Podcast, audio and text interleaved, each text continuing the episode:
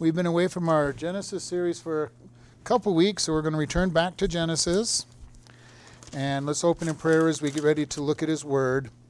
Lord, we just thank for this day. We thank for the opportunity we have to come and worship you and to lift your name on high and just to be edified one, one to another and that you will be lifted up and exalted.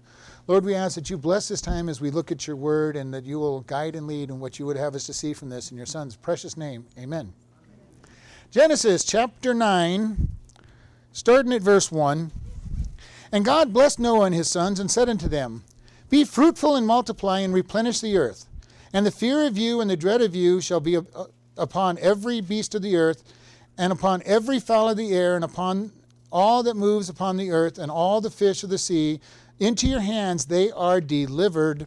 Every moving thing that lives shall be meat for you, even as the green herb have I given you all things. But the flesh of the life thereof, which is the blood thereof, you shall not eat. And surely your blood of your lives will I require at the hand of every beast will I require it, and at the hand of man, at the hand of every man's brother I will require the life of a man. Whoso sheds blood, man's blood, by man shall his blood be shed. For in the image of God made he man, and you be you fruitful and multiply, bring forth abundantly in the earth, and multiply therein. And we're going to stop there and look at this. Three weeks ago, we left Noah and, all of his family coming off of the ark. And today we're going to look at uh, the world has changed in many ways at the time they come off the ark. We shared, of course, the biggest one is the entire face of the earth has been altered.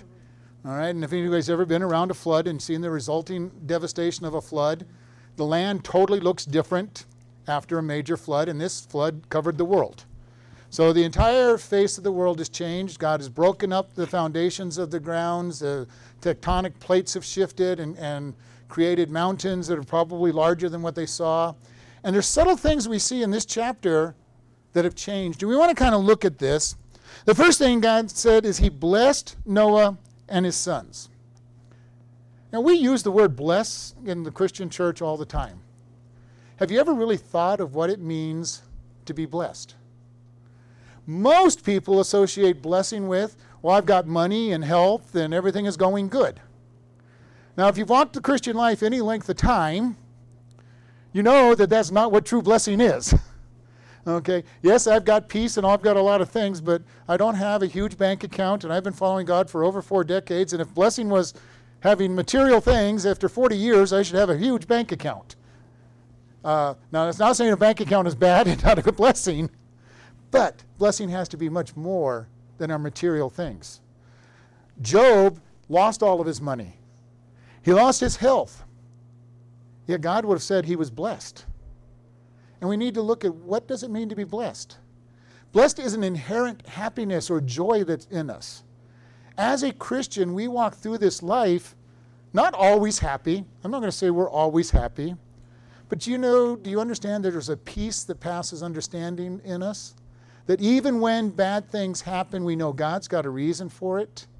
And that is a blessing that we have that we can say, God, you're in control. Blessing is that inner peace that is outside of everything that's going on around us. We can be a blessed people, and people look at us and saying, "How can you be blessed when all the, when everything bad is happening to you?" And then you look back and you say, "Yes, God, that was a blessing. It was a blessing that I had whatever it is that you went through." you know, I, I was in the hospital for a week, but it was a blessing. I was able to minister to people. I have a friend who he was blessing, thanking God for the cancer that he had because he had a captive audience for an hour as he took his chemotherapy, and whoever was next to him was a captive audience as he told him the gospel. Paul said the same thing when he was in Rome in prison, chained to four guards every day for four hours at a time. He didn't look at he didn't look at that as something terrible. He looked at I've got a captive audience that's going to hear the gospel, and they can't go anywhere for four hours. Would that be the way we would look at it? You know, or would we be miserable? I'm chained to these stupid guards, and you know, how can I? How can this be good? And Paul's looking at it. I'm going to keep ministering. I'm going to. They're going to hear the gospel. I, I've got. He says I've got 12 different people every day to talk to. Uh, 16, excuse me, 16 different people to talk to every day. Is that the way we would look at it? You know, blessing. We need to get rid of this idea of, of being blessed monetarily, being blessed with health, being blessed, because God has a plan. And I have known and, and, seen this over the years that everything that happens to me, God had a plan for. How often have I gone through something and it was an opportunity to use to share with somebody? Or an opportunity to show how God is faithful even in the midst of an opportunity as the world looks at you and say, How could how can you still have a smile on your face? How could you still be okay with your God? If I had that much bad things, I would be cursing God. We have that opportunity to experience a blessing, internal peace, internal joy that is much deeper than happy. Happy is all related to what's going on. I'm happy because some, something good is going on. Uh, I'm happy because my Miami Dolphins are playing today. They'll probably get beat, but they made the playoffs. but, you know, but is my, is my overall happiness in those kind of things? No. Our happiness needs to be in God, our joy, our peace. And God says He's blessed Noah and his sons, and He gave them a command be fruitful and multiply and replenish the earth. It's kind of amazing that God has never rescinded this idea of re- be fruitful and multiply. Our liberal world says we have too many people in this world. Yeah. Uh, when I was in college, these people were telling us there's way too many people in this world, and that was in the 90s. And they had this idea that we only needed about a quarter million people in the world, and man was the problem of this world. It's kind of sad when you think about it. God says, Be fruitful and multiply. Satan's plan is to get rid of all the people and not have new, new people in this world. And it's very interesting the, the diversity of the plans. We've talked a lot about this. When God says something, Satan gives a whole lot of opposites. God says there's one way to heaven. Jesus said, I am the way, the truth, and life. No one comes to the Father except by me. Satan in the world comes up, well, just do more good, uh, meditate yourself into it. Uh, you know, hey, live enough lives and you'll get there. Uh, have your people pray for you after you die so to get you there. You know, we got all kinds of other ways that the world tries to say you can get to heaven. But Jesus said, I am the way, the truth, and life. No one comes to the Father but by me. And so we look at this, and we can look at all of these things. God says He calls sin sin. What does the world call most of the sins that we have out there now? Sicknesses, or even worse, it's okay. You know, just do it because it makes you feel good. You know, we no longer have drunks, we have alcoholics. And they call al- alcoholism a, a disease instead of a sin. We have all these things. You're no longer a thief, you're a kleptomaniac. You just can't help yourself. But do you understand what's going on in our world? What God says is a sin and we're accountable for, Satan in the world is trying to say it's diseases. You just can't help yourself. Well, it is kind of a disease. We are sinners. We are, we are born sinners. We are going to sin. So, in one sense, it may be a disease, but we're still accountable for the sin that we do. And Jesus says, just as our verse says, for the wages of sin is death, but the gift of God is eternal life. We need to keep that, uh, we need to keep that in mind. The next thing that we see in verse 2 the fear of you and the dread of you shall be upon every beast of the earth, and on every fowl of the earth, and on every fowl of the air, and of everything that moves on the earth, and upon the fish, and you are delivered into your hands. And this idea of delivered means that they were bestowed and given with the idea of oppression. And if you look back in Genesis 1, we're going to look at Genesis 1 real quick. I'm going to read all the verses that we'll talk about. In uh, verse 26, and the Lord said, Let us make man in our image, after our likeness, and let him have dominion over the fish of the air, and over the fowl of the air, and over the cattle, and over the, uh, over all the earth and every creeping thing that creeps upon the earth. So God created man in his own image. In the image of God created he him, male and female, and he created him. And God blessed them and said unto them, Be fruitful and multiply and replenish the earth and subdue it and have dominion over the fish of the sea and the fowl of the air and over every living thing that moves on the earth. And God said, Behold, I will have given you every herb bearing seed which is upon the face of the earth, and every tree which is which is the, of the fruit of the tree yielding seed, to you it shall be for food. And to every beast of the earth, and to every fowl of the air, and to everything that creeps upon the earth, whereof, wherein there is life, I have given every green herb for, fruit, for meat or food. And it was so. God put fear of man on the animals. This is new. Before, they had rule over the, the whole earth. And we got to keep in mind when God talks about rule, he is not talking about tyranny, which is what happens so often in our world.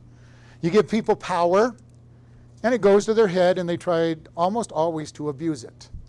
I spent many years in restaurant management, and I would promote somebody who was a very good leader, very good at leading people, and as soon as you gave them a title, something went clicked in their head and they turned into a tyrant for a shift or two, and you had to pull them aside and say, I promoted you because you were a good leader. I'm not promoting you to be a tyrant over people. Godly leadership serves. And we see Jesus in the upper room with his, with his disciples, and he washes their feet. Now, we kind of read that and we go, okay, what's the big deal?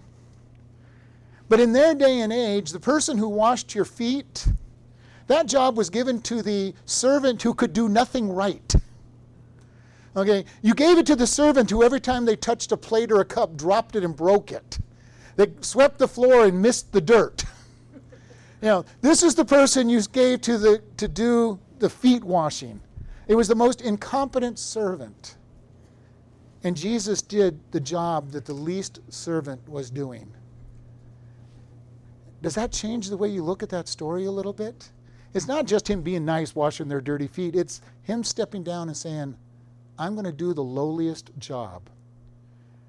This is where a good leader is. The good leader is one that will say, There's nothing beneath me to be able to do because it has to be done. And if you've ever had a boss like that, the flip side of having a boss like that is you want to do everything for that boss because they're willing to do anything. And usually, what you want to do for them is, you know, the world will tell you, well, you're taken advantage of if you're that way. That's not been my experience. People really step up and say, I want to, this person will do whatever needs to be done. I want to help. Here, God's saying, now the animals are going to fear you. You're not just ruling over them, there is fear. Okay, now we know we have domesticated animals that come up to us, but most wild animals will not come up to you just because. Now we can tame them, we can give them enough food that they'll come up to us, but they're still wild animals. If you if you've ever looked and heard on things when, when people do lion taming and, and work with you know wild animals that are especially dangerous, I mean, the one thing that they keep saying they have to remember is this animal is wild. This animal is and can become aggressive uh, given the right conditions. We need to keep that in mind. And even a domesticated animal. You mess with your dog when he's eating his food, you might get bit. Okay? Uh, or you get scratched if you try to take you know, something away that they really want. You know, when they're chewing on your, your favorite shoe that you want back and they don't want to let it go. Uh, you know, and they, they, think it's, they think it's become a, a chew toy. And they might just snap at you and you try to discipline them. There's a fear of, an, of man on animals, and this is a different in the way life was after the flood, is before the flood. Verse 3 is a huge difference. Every moving thing that liveth shall be food for you, as a green herb as I have given you. All of a sudden, meat was allowed. If you remember, I just got done reading here that God gave to man and animals every herb and every green fruit that grows a seed. So originally, and this is something you want, if you have somebody who's really strong in their vegetarianism and say that, you know, we were created to eat meat, uh, to eat vegetables, they're right, we were. All the animals were created to eat, eat vegetables and, and, and grain. But God said after the flood, he changed the rules and said you can eat meat.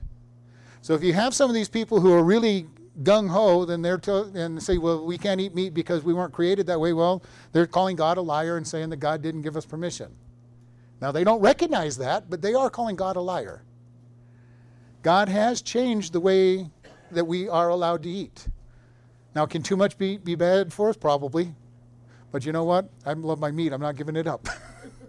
God said I can eat it. I'm going to eat it. so, uh, but it is a change, and he says this is one of the differences from before the flood and after the flood. That God allowed food to be eaten and allowed animals to eat each other. Because a lot of people, a lot of people will say, "Well, how did God, how did Noah keep all the animals separate in the ark?" Well, he didn't have to anyway, because they weren't eating meat either. This is a change that's going to happen after the flood. They're, the animals eat meat, and a lot of the world will tell you, "Well, what about these sharp teeth that animals have?" Well, there's a lot of animals that are strictly vegetarians that have very sharp teeth. They use them to tear things like nuts apart. Uh, pandas have very sharp teeth. They don't eat meat, but they eat bamboo. And bamboo is very tough and needs to be shredded. There's good reason for them to have the teeth that they have. And we don't, they don't have sharp teeth just because they needed it to tear meat apart. There's lots of vegetables and fruits out there that, that are tough for the animals and needed teeth. So, again, I want to really point out, and I keep bringing this up, God has a way that we're supposed to think and it should match the scriptures. The world's going to have all kinds of other excuses and reasons out there. We need to know our Bibles well enough to say, this is what God says, in spite of what the world tells us. And that's the whole purpose of this whole section that I'm doing through the first 11 chapters of Genesis, so we start getting a biblical look at the beginnings. Because the world has a whole bunch of silly things they're going to tell us. And we want to just understand how silly, number one, what they tell us is, and how there's other arguments for it. You know, one of the things that you know you'll hear, and I give a test out at the at the prison for the for the GED, and they have this idea of comparative anatomy, which says because our arm has the same bone structure as a fin of a fish and a wing of a bird, and and all of these, that that's proof that we evolved from one another. Well, it is also proof that there's a one designer who kept using the same design over and over again. Just as anybody who's into architecture can look at buildings and say, that building was designed by some famous architect. Why? Because it has his lines and his marks and his, and he keeps, basically they do what everybody else do. Here's my first start of plans and we'll, we'll alter the, the plan to meet what this new client wants. When I was computer programmer, most of our programming was the same way. You took a program that already existed and you modified it to, to do what the new, new program's supposed to do. Very rarely did you ever go and say, I'm going to start from scratch. You know, anybody who plays any of these little computer games that are that you draw, you make three things line up. You know, there's thousands of them now, and lots of people are making money on them. But they're all all they're doing is changing the picture, and it's the same game. Mm-hmm. If you've ever noticed it, it's the same game. They put some little twist here or there, but it's the same game over and over and over and over and over again. I look at some of these, I'm going, how could they keep selling these? It's the same game. It's the same one that's been out for 20 years. Used to just be line up the circles. Now you do all these other things. But we want to look at this. Be very careful about what you hear the world say and look and say, what does God say? Because I've already told you, Satan has lies. He's going to give you lots of different lies to believe and, and try to understand. But God has the answers. And his book is held up for thousands of years. The New Testament for 2,000 years, and the Old Testament for closer to 4,000 years. It's amazing the truths that are in God's Word that our scientists are quote unquote discovering. it's kind of amazing. You, they'll go, and we just learned that this, you know, this condition happens when you do this. And I'm going, well, yeah, that's what Proverbs says. That's what Ecclesiastes says and you're just now discovering it? We need to be we need to get into our into the word. We need to get to see what God says and know that it's true. He's preserved his book. He's preserved the information in here. Ecclesiastes kept saying there is nothing new under the sun. And I love that statement because when somebody says this is happening, I'm going, well, yeah, it's always been happening. Corrupt politicians, nothing new about that. You know, go through history, go through the Bible. There's corrupt politicians all through the Bible, even. Nothing new.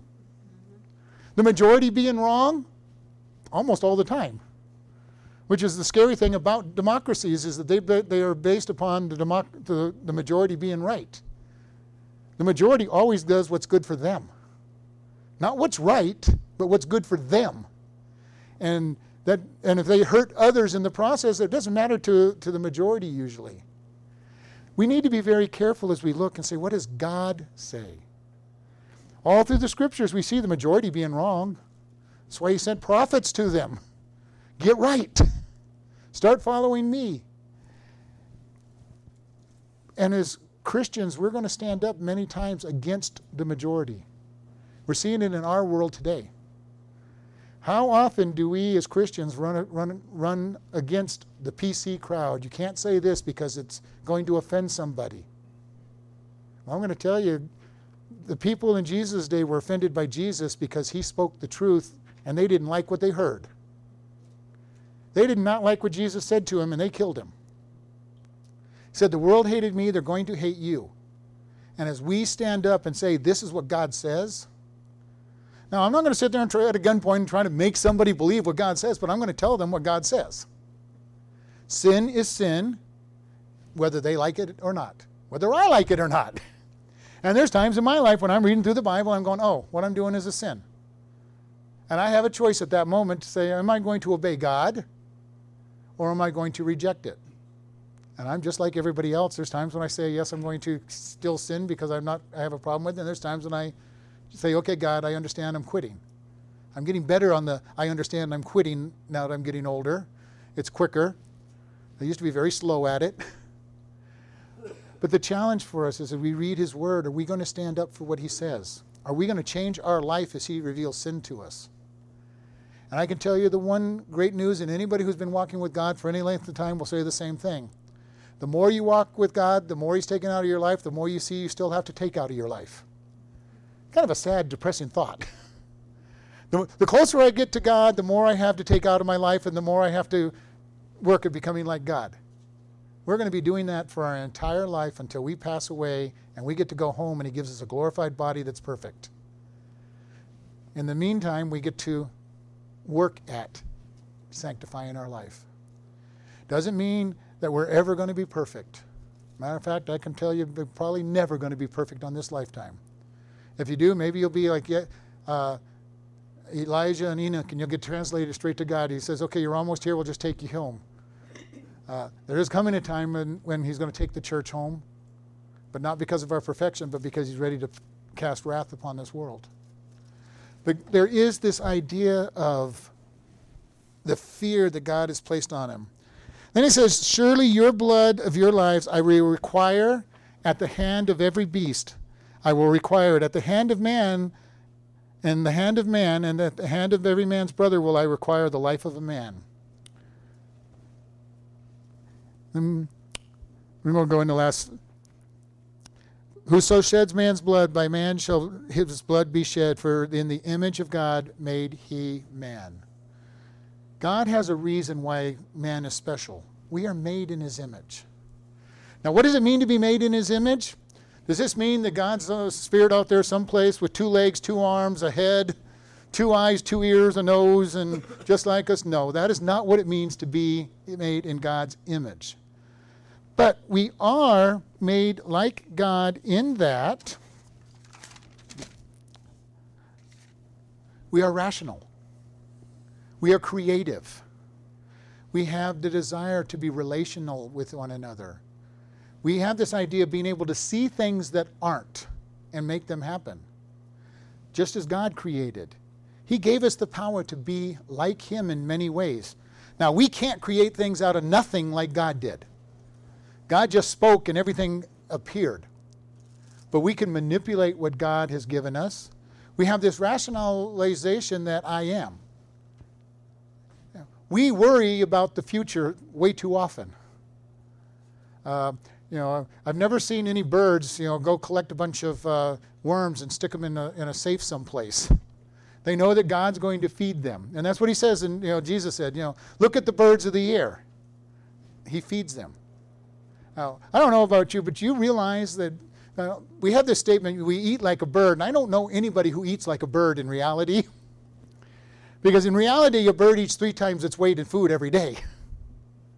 So when you're telling somebody you eat like a bird, you know, you're really not being very complimentary to them at all. You know, for me, I don't think I could eat like a bird. That would be 900 pounds of food every day. I don't think I could eat that much. But we, we want to be very careful. Birds are eating all the time. and God provides for them. God is going to provide for us. Too often we worry about things that we have no control over. Yeah. It's been said that nine tenths of what you worry about doesn't happen. And when a lot of people spend a lot of time worrying for nothing, God says, Cast all your cares upon Him, for He cares for you. He wants you just to trust in Him. Now, that doesn't mean we don't do anything for the future. It doesn't mean you don't put money away for your retirement or but that can also get too big a deal. I know people who just never never put away enough money. Yeah, they're still putting away money. They're I know one guy, if I recall, he's 76 years old, still putting money away for his retirement. it's like, uh, when are you going to retire? when I get a little more money. I go, how much do you have there? And I can't remember what it was, but it was some huge amount of money. He could live to about 130 and still never run out of money. But do you understand how that can be, though? People get so worried about everything that might possibly happen. I'm going to let God worry for me. Trust God. It's so much more comforting to let Him deal with it. He's bigger, He's able to deal with it. Matter of fact, He'll make sure it gets taken care of. We need to be able to look at this and say, we're made in God's image. This is what makes man so special. This is why Satan hates man, because we're in the image of God. He hates mankind. His goal is to take as many people to hell, not because hell is a place where he's going to have com- uh, comfort by having so many people, because hell is a place where they're isolated and not going to have that relationship. His plan is to hurt God, take away God's favorite part of his creation away from him. This is also the reason that life is becoming so cheap in this day because we're forgetting that life is given to us in God's image. There's a preciousness of life that God brings out. And now we're facing this whole idea of, you know, we'll kill babies in the womb just because the mother doesn't want the child. We're starting to move toward let's get rid of the old people because they're a drain on society, because they're not making anything, so we're going to just kill them off. We're having a point, well, if you just don't think you're worth it, go ahead and kill yourself. The, la- the lax attitude toward life that we're seeing as we get further away from God is a terrible thing. But God does say that if somebody kills a person, that they, des- they deserve to be killed, and He is all for capital punishment, but it's not for man to go out in a vigilante style and go execute people. He said, don't do that. He put the government in charge of being able to do that. All through the scriptures, he says it has to be a court case. You have to have two witnesses that testi- two or more witnesses that testify of this person having malice in their in their execution of, that, of their killing of that person. God puts limits on it, but it's because of the total value God puts on life that He says to do it. And we need to be able to look at this. This is a change. We're seeing this whole idea of God changing this. But I want to also point out he also required it of animals. If an animal killed a man, that animal was to be was going to be die, was going to be put to death as well. Again, the value of life of, of life. We need to get back to the value of life in our in our day-to-day walk. The value of life drives us as a Christian church to build hospitals, to build orphanages, to build areas that care for the poor. Why? Because we say life is important. And I don't know if you know your history well enough, and I've covered this before. Before Christianity, if you were somebody who was an orphan, good luck on living. You had to go out and beg, borrow, steal whatever you could to try to try to survive because nobody cared about you. An orphan was worthless in that day. If you were a widow, and had no family, you were in trouble. You were going to die. If you were a soldier who lost your leg in a battle or an arm in a battle, you were just cast aside. You were worthless as far as the world was concerned. Christianity came along and cared for people and made those changes. The scary thing is, as we get away from Christian morals, we're starting to see that same idea that life is worthless. Now, that person's just not any, they're a drain on society, you know, let them go. We're not to the worst part yet, but we're getting worse. Every year it seems to get worse. And if you look back decade by decade, you really see the changes. God says life is important. We need to keep that mind that life is important. Every life is important because it's made in God's image. That image has been distorted by sin. Man's fall really distorted that image. We have a problem with it because we are not the beings that Adam and Eve were created to be. Their sin tainted not only man, that tainted the world. The world is suffering. Paul says that the world groans waiting for the manifestation of Jesus' return. And we see it natural disasters, all these things that happen, thorns and thistles growing from the ground. How would you like to have been Adam and Eve, a farmer? You're, you're to care for a garden, and all it does is produce the right stuff. No weeds. Yeah. No weeds in your garden. Wouldn't that be nice? Uh, no goat heads growing in your grass, in your yard. No chollas. No, you know, none of these things out there that would cause us all these pains. And God says, that's how He created the world. The world has changed because of sin. The world changed after the flood. We need to keep these things in mind. And then God said one more time, and this is twice already in this section, but also back be fruitful and multiply. And we as Christians also need to be fruitful and multiply. We need to be bringing other people to Christ. This world, apart from Christ, is headed for hell. For all have sinned and come short of the glory of God is our memory verse we're working on now. The second one we're going to memorize next week, the next month, will be For the wages of sin is death, but the gift of God is eternal life. Every single person who has lived other than Jesus Christ has sinned. And if anybody tries to tell you they've never sinned, they're, they're sinning right there at that moment because they're lying. Because they've sinned.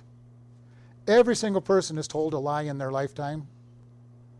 Every single person has probably stolen something small in their lifetime, used God's name in vain, especially in our day and age.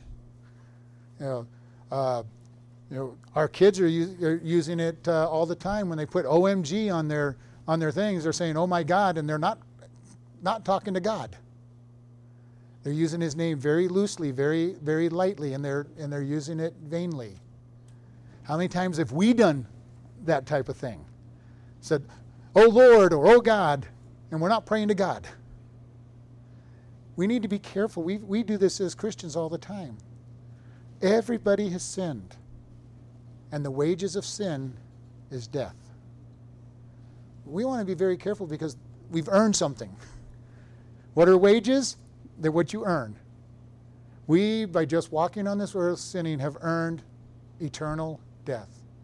But God has a gift of, his, of Jesus. Jesus lived a life that was perfect so he could die for our sins. And that is the gift that he has out there. And then God says, if you come to me, come to me. We confess our sins. We go we turn to him and say, God, I am a sinner. I deserve punishment. I want to turn from my sins. Come into my life and forgive me. He will come in. Then you get to start a new life. With Him as your Lord, Him as your Savior, Him as your leader. Does it mean you're going to be perfect? No. But there will be changes in your life.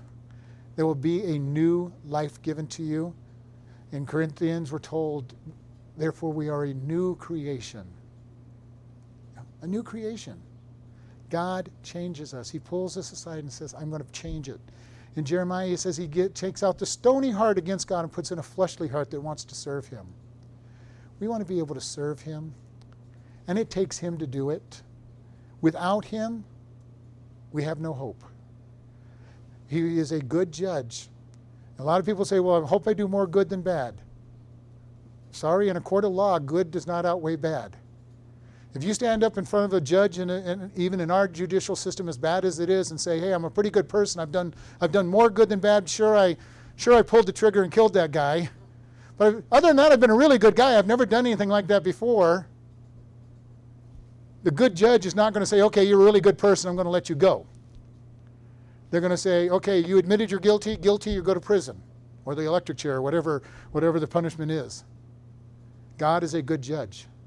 He doesn't say your good will outweigh your bad. He doesn't say you're, you're basically a good person, you've only made a handful of mistakes, and we can't ever say that we probably have done more good than bad in our lifetime.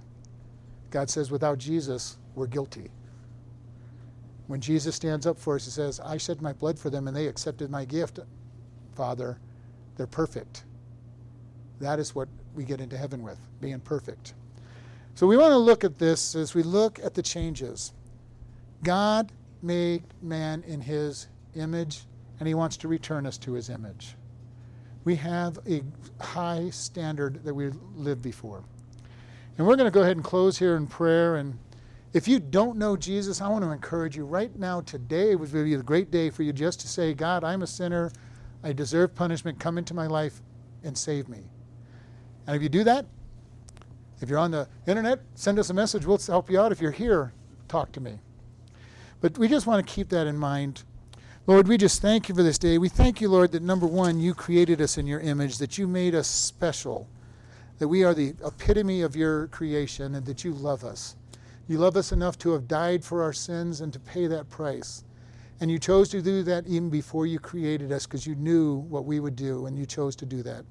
Lord, we thank you. If there's anybody that has listened to this message and responded, Lord, we ask that they start a walk and they look at getting discipled in a church and with a pastor. And we just thank you in Jesus' name. Amen.